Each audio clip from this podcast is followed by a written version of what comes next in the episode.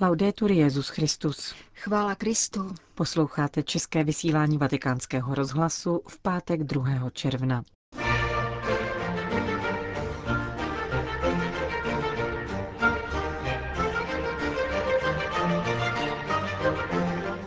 Pást boží státce nikoli jako jeho vládci, nýbrž s pokorou, kázal dnes papež František při raním v kapli domu svaté Marty. V životě existují nevysvětlitelné situace, řekl papež dětem z katolického hnutí Comunione e Liberazione. O obchodnících se smrtí mluví papež František v apoštolátu modlitby na měsíc červen, který je věnován zamezení obchodu se zbraněmi. Od mikrofonu přejí nerušený poslech Jana Gruberová a Johana Bronková.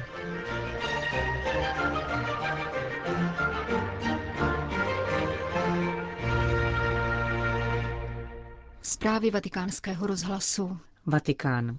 Ježíš svěřuje své ovce Petrovi, největšímu hříšníku, a vyzývá jej, aby pásl boží lid v pokoře a lásce navzdory svým omylům a hříchům. Kázal dnes papež František při raní myši v kapli domu svaté Marty. V homílii vykládal dnešní evangelium, ve kterém Ježíš rozmlouvá s Petrem na břehu Galilejského jezera, téhož jezera, od kterého jej k sobě povolal. Je to klidný a vyrovnaný dialog mezi přáteli, vysvětloval svatý otec, který se odvíjí v atmosféře pánova z mrtvých vstání. Ježíš svěřuje své ovce Petrovi a klade mu tři otázky. Dotazuje se, zda jej miluje. Ježíš si vybírá největšího hříšníka mezi apoštoly. Ostatní utekli, tento jej zapřel slovy, neznám ho. Nyní se ho Ježíš ptá, miluješ mě více než ti zde. Volí si největšího hříšníka. Tato skutečnost, volba největšího hříšníka, který bude pást boží lid, by nás měla přimět k zamyšlení, upozornil papež František. Ježíš po Petrovi žádá, aby jeho ovce pásl s láskou. Nepas je s pozdviženou hlavou jako veliký vládce, nikoli. Pas pokorně, láskyplně, jako to činil Ježíš. Toto poslání Ježíš svěřuje Petrovi a přitaká tak jeho omylům a hříchům. I hned po této rozmluvě totiž Petr uklouzl, pokouší se o něj zvědavost a ptá se pána, co bude s druhým učedníkem, který šel za nimi. Pán mu ale řekl, navzdory svým hříchům a chybám jednej v lásce. Tyto ovce nejsou tvoje, nýbrž moje. Miluj. Pokud jsi můj přítel, máš být také přítelem těchto ovcí.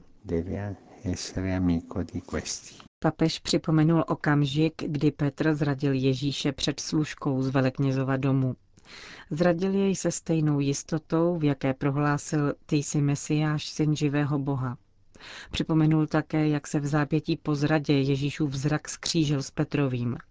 A poštol, který směle zapřel, byl také schopen hořce se rozplakat.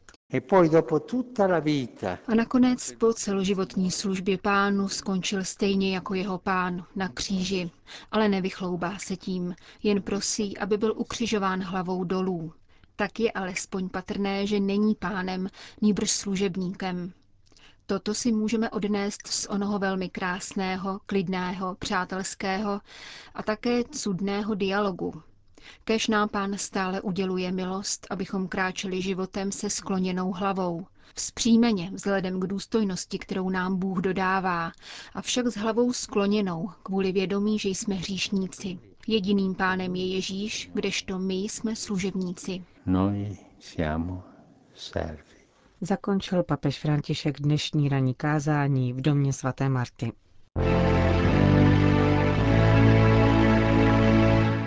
Vatikán.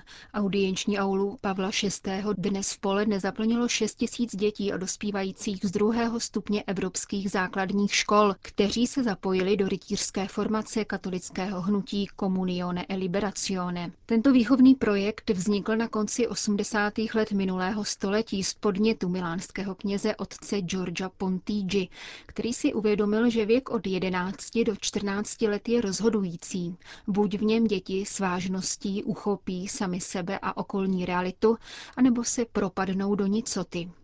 Nicotu si nevolíme, níbrž do ní sklouzneme. Když se neujmeme svých životních závazků, říkal milánský kněz, který celým generacím adolescentů vštípil, že se nemají ničeho bát a že Kristus přináší odpověď na naši žízeň po štěstí.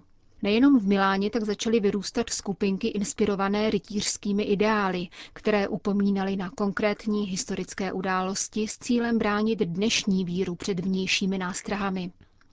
Důležitým gestem ve formaci každého z rytířů či rytířek je slib, kterým si uvědomují, že si je Kristus vyvolil už ve křtu a nyní je svou přítomností opět povolává k naplnění života. Dospívající se slibem zavazují k denní modlitbě Anděl Páně, službě přátelům a svědectví o víře ve světě. Papež František s dětmi vedl dlouhý a bezprostřední rozhovor, který vycházel ze tří otázek. První kladla dívka z osmé třídy základní školy, která vyjádřila své obavy z přechodu na gymnázium a ze ztráty dosavadních přátel. Život je trvalé, dobrý den a nashledanou. Častokrát se loučíme na krátko, ale jindy na celé roky, anebo na pořád. Setkáváním a loučením ale rosteme, pokud se nenaučíš dobře rozloučit, nikdy se nenaučíš setkávat s novými lidmi. Vysvětlil jí papež a jako protilék na obavy z nových zkušeností jí doporučil neustálý pohled na horizont, protože pouze takto je možné dostat novým výzvám a nepodlehnout jim. Další dívku zajímalo, co mohou děti konkrétně vykonat proto, aby se změnil svět. Papež připustil, že je to nelehký úkol, kterého se nejsou schopni zhostit ani učenci a vládci. Je třeba začít od nepatrných postojů.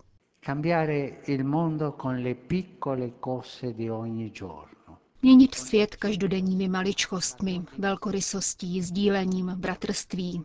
Když mne někdo urazí, nikdy neodpovídat zlem, co nás naučil Ježíš, modlete se za všechny, přátele i nepřátele, za ty, kdo vám působí utrpení.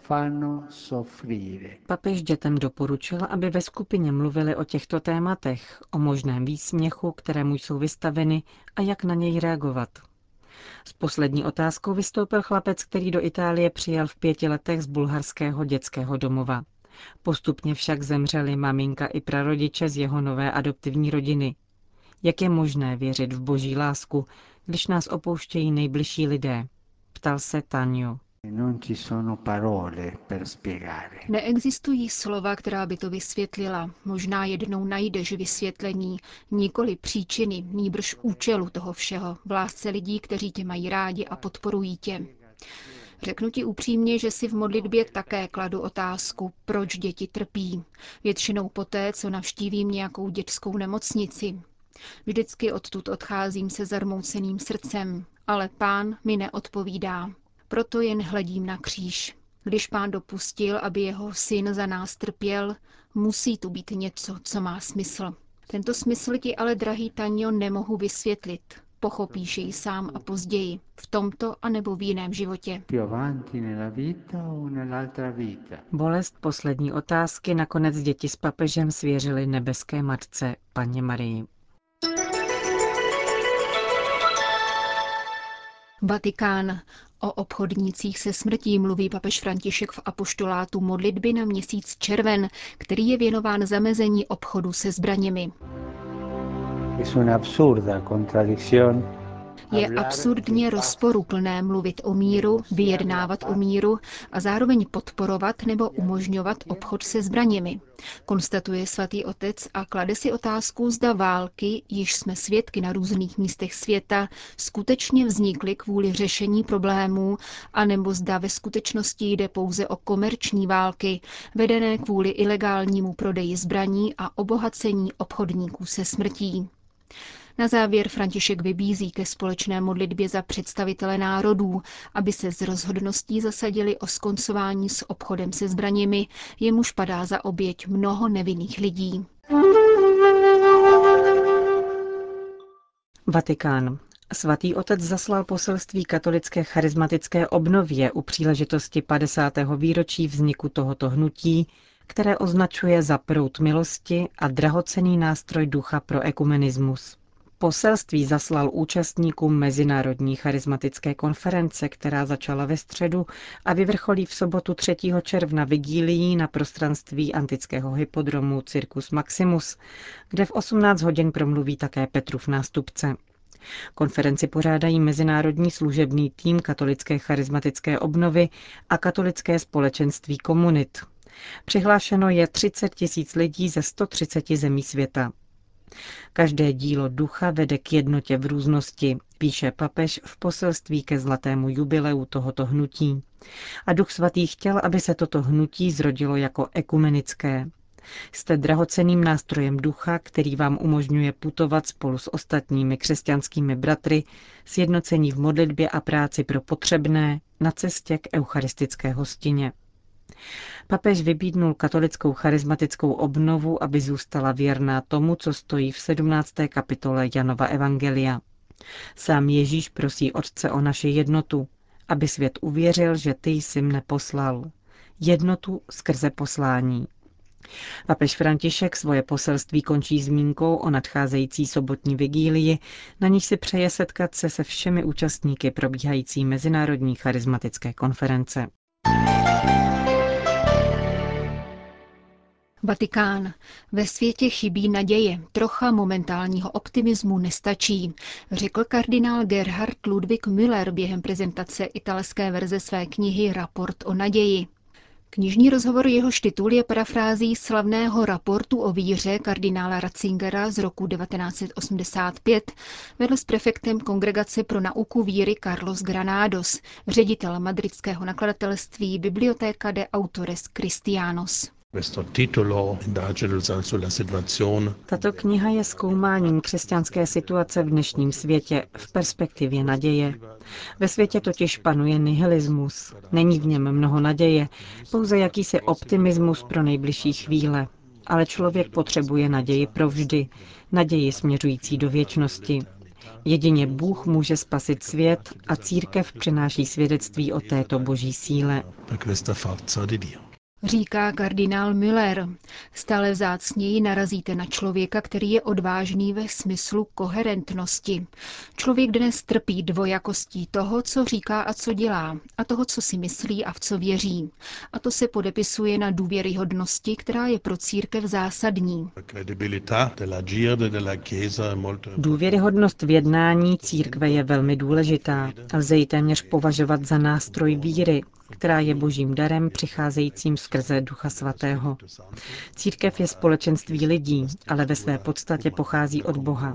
Církev je tělem Ježíše Krista. Její lidská struktura, důvěryhodnost těchto lidí musí sloužit víře. Je téměř jakousi nádobou vztahu mezi lidmi a Bohem zdůraznil prefekt Kongregace pro nauku víry kardinál Gerhard Ludwig Müller při prezentaci italského vydání svého knižního rozhovoru na Papežské univerzitě Santa Croce. Spojené státy americké. Přestože pařížská dohoda není jediným možným mechanismem, který by vedl ke snížení globálních emisí uhlíku, obavy budí skutečnost, že v současné době chybí vhodná alternativa zdůrazňují američtí biskupové v notě reagující na zprávu o odstoupení Spojených států od pařížské klimatické dohody. Prezident Trump ohlásil, že počínaje dnešním dnem se Spojené státy již nebudou řídit závaznými články dohody, ale zahájí jednání vedoucí buď k opětovnému přistoupení k dohodě, anebo ke zcela nové dohodě, která by odpovídala Spojeným státům, jejich podnikům, pracujícím a daňovým poplatníkům. Biskupská konference Spojených států ve svém prohlášení připomíná, že podporovala uvážlivý dialog o klimatických změnách už od roku 2001, kdy vydala dokument na toto téma. V listu adresovaném v roce 2015 kongresu pak biskupové spolu s katolickou charitou a Catholic Relief Service vybídli Spojené státy k podpisu pařížské dohody, kterou od počátku podporoval rovněž papež František a svatý stolec. Dodávají biskupové Spojených států.